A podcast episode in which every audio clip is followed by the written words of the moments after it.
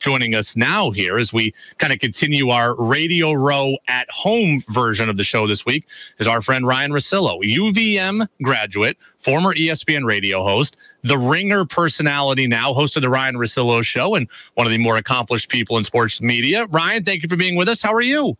I'm great, man. Thanks for having me on. How are you doing? I'm doing well as well. Help us uh, continue the conversation we were just having. I am so uninterested in the uh, LeBron versus Jordan debate, but I am interested in this.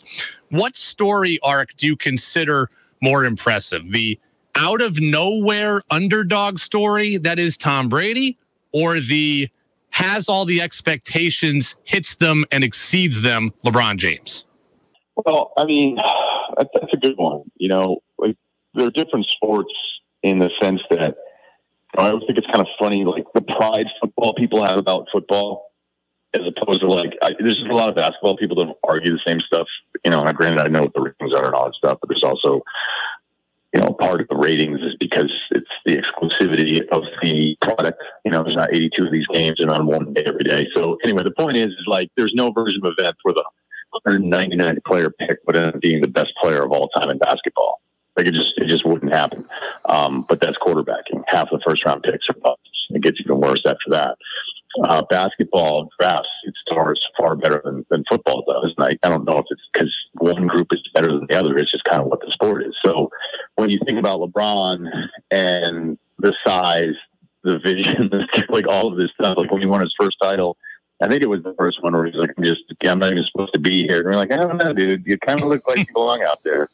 Um, pretty good chance if you, if you put the time in with your physical gifts and size that you're probably going to be pretty good at basketball. So um, that part, you know, makes it sound like I'm diminishing, you know, again, one of the most accomplished players. And by the time it's over, maybe the most accomplished player of all time. Whereas Brady, you know, it's just, you want to talk about somebody who's not supposed to be here he go that late in the draft. People didn't like him coming out. The physical gifts uh, really weren't there. Oddly, he just became a stronger um, and and more. He was he became like three different quarterbacks over the course of his career. Yeah. I mean, that first playoff run, he only had one touchdown pass in those three games. The Oakland game, he got hurt at Pittsburgh, and then in the Super Bowl, he had one. So it wasn't like he was lighting it up. As your listeners know, you know, go back 20 years, he was a game manager, and then he became somebody who could like hang with Peyton Manning statistically if he wanted to. So I probably lean towards Brady being the more, you know, Disney kind of story where it's, this guy comes out of nowhere and does what he does. But it's not to diminish. Well, I think the two, I think we're talking about two athletes that are the best bets in hmm. team sports over the course of their careers, which is 20 years. Celtics are going to take on the Sixers tonight, continuing the NBA conversation. And they're doing that with the best record in the NBA. That said, the trade deadline is tomorrow. We've heard the rumors about them shopping maybe Danilo Gallinari and Payton Pritchard, et cetera. They probably can't get a lot for that package. But what are you hearing about the Celtics? What do you think they need, if anything? I think everybody wants wings and they want shooting. So if somebody like Jarred Vanderbilt, Utah is kind of in limbo there, part of the Oko Bigger package who I really like. Like that's the kind of player a lot of people would love to have. I don't think they'd be able to outbid anybody for him because the Celtics, the big problem that they have is that you know the players that play in their regular eight man rotation are all really good. Um, you know, the Derrick White trade has been terrific, and that pushes somebody like Payton Pritchard down. The Gallinari thing was probably a bit too much of a health risk combined with the Brogdon health risk, but if Brogdon stays healthy, you know, that price is either going to be way too much or not even close enough because of his track record with his health. So they have a really good team. They have a really deep team. Maybe they're the best in the league. It feels that way at times. But when you start trying to figure out how you're going to outbid other teams with Payton Pritchard and an injured Dylan Gallinari, which is basically a salary filler, then it comes down to like what kind of price they want to pay in picks. And what I like about what Brad Stevens does, so if they've got the pick wrong, they're like, you know what, like we'll use a first if we're good. A first that might be in the twenties for somebody like Derrick White. Granted, there's a swap coming later on, so who knows what that'll end up being. Uh, I, I, think the league has started just giving these firsts away. Like I used to think they were kind of overrated.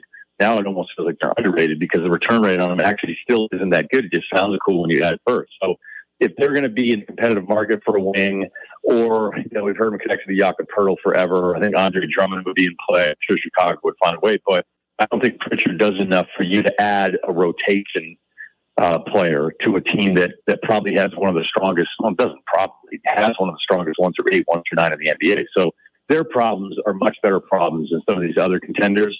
they're just trying to add to an already really good group. I just don't know if they can go deep enough into the draft pick stuff help hit other teams because it feels like there's just so many buyers right now, not not as many sellers. The Payton Pritchard story is fascinating to me because I'm always interested in what motivates players, particularly young players. And Pritchard's on the record, and he said it recently to the Boston Globe that he wants to play and he wants to play more. So on one hand, I get it. Like, you know, hey, go get yours and put up stats and make money or whatever. On the other hand, it's like you're on the best team in the NBA right now. That sounds a little selfish. What do you what do you make when you hear guys on good teams that aren't happy with their role? We, we heard this from Terry Rozier a couple years ago.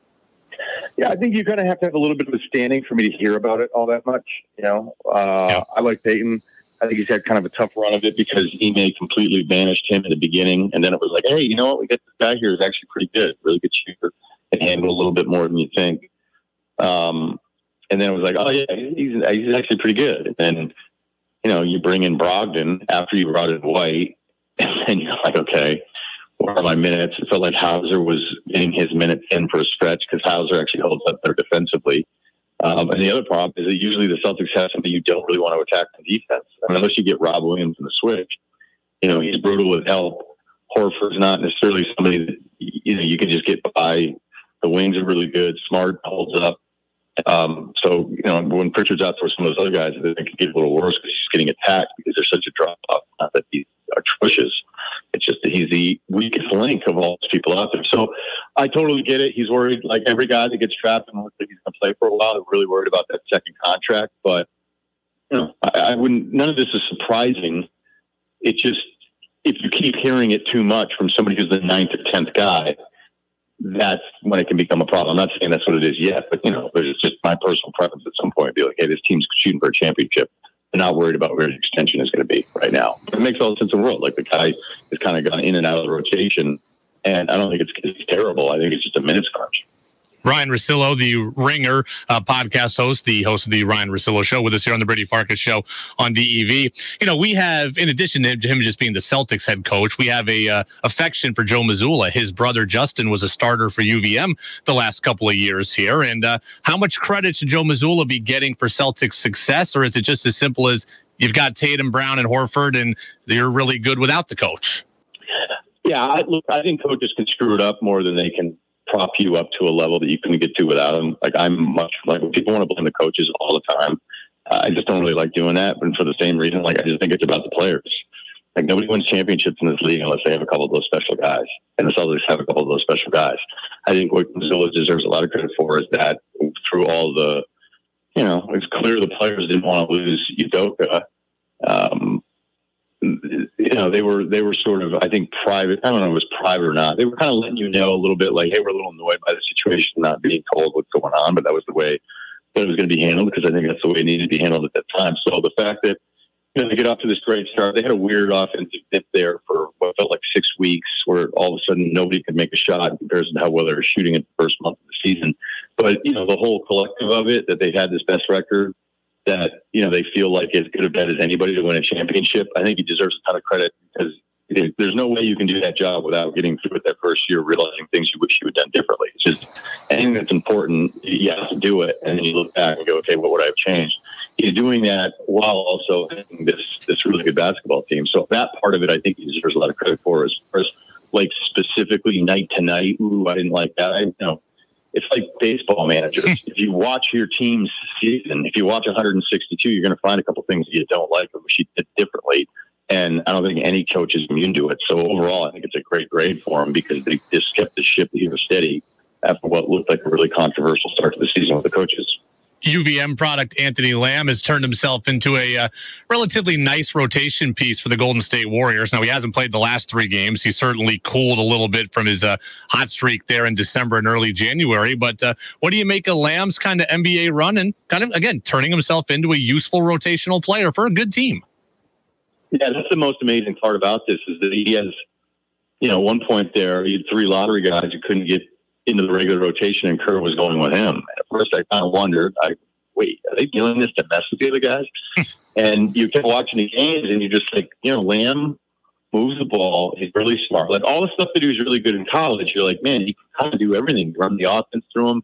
And and some of the mistakes you can make in the evaluation is that you'll look at him and go, okay, well, how many teams are going to let him go ahead and do these things? Well, the answer is not zero. No NBA team is going to go, let's have the offense run through Anthony Lamb. It's just not going to happen. The thing about him having all those responsibilities in college is that he knew kind of like, how do I become the best player to play alongside the better options?